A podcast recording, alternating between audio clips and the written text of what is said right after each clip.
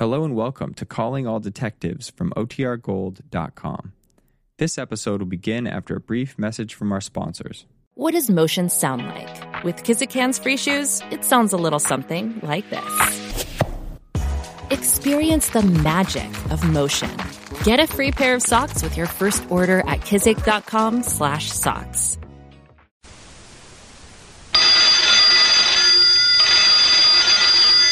Calling all detectives. Some tokens are good for streetcar rides or drinks at a bar. But I once found a token good for $5,400 in cash. That is the situation on this page from my casebook. The casebook of Jerry Browning, private detective. It doesn't take a private detective like me, Jerry Browning, to realize that money has no home. It only comes to visit. I was entering the lobby of the finance building to keep an appointment with the secretary of the Dairymen's League when. The man who bumped into me hard enough to knock me off my feet didn't stop to apologize.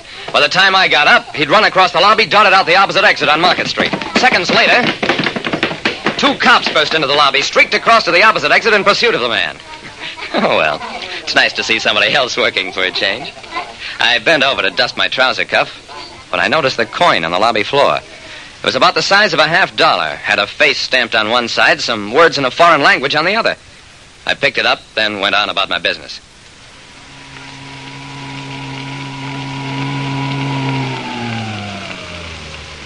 The appointment was brief, just long enough for the secretary of the Dairymen's League to give me a check for $200 as payment for a job I'd done.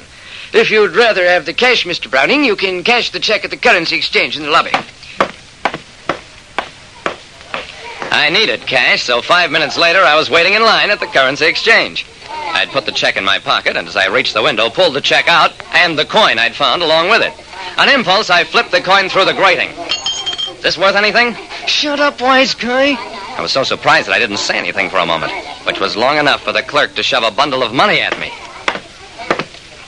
I staggered across the lobby, counted the money I'd been handed. $5,400 for a battered silver coin.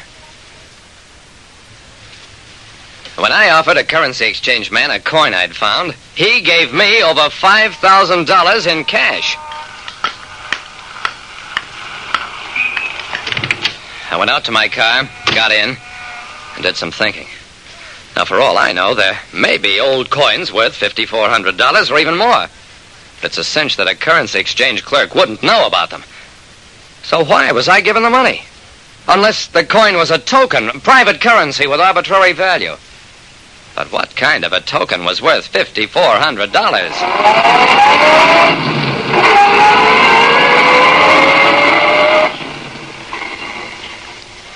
At police headquarters, Lieutenant Dawson told me all about the man who'd run into me in the building lobby.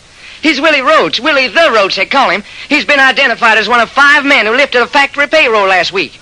Did your men get him? No, he got away. But we'll catch up with him. Why? I tossed the bundle of currency on his desk, explained how I'd come by it. For the next ten minutes, Dawson burned up the telephone lines. Then. There's no record of serial numbers on the stolen payroll money, Jerry.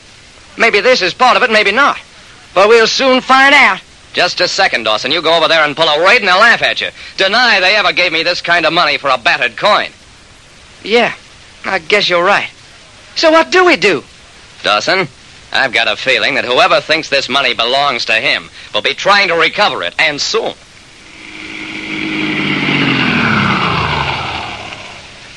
I drove home, parked my car in my garage, turned off the lights, stepped out, and. When I came to, I found myself lying on a couch. I didn't open my eyes all the way, just enough to make out that I was in a small room. At a little distance from me, two men were sitting at a table. Well, I'd been right. They did want their money, and a lot sooner than even I had thought. Except that the money was locked up in a safe at police headquarters. I closed my eyes as the men got up, walked over to the couch. He's still out, Joe. You shouldn't have hit him so hard. So what? So he croaked, so who cares? I care. I worked for that, though. I'm entitled to it. If the guy croaks before I get it back, I'll never get it back. It's tough, Willie. Maybe I can choke some life back in him. I could feel Willie's breath on my cheek as he bent over me, and in that same instant, I drew up my knees and, not to make too fine a point of it, kicked him in the stomach. An instant later, Joe was smashing away with me with one hand, trying to draw a gun with the other. That was a mistake.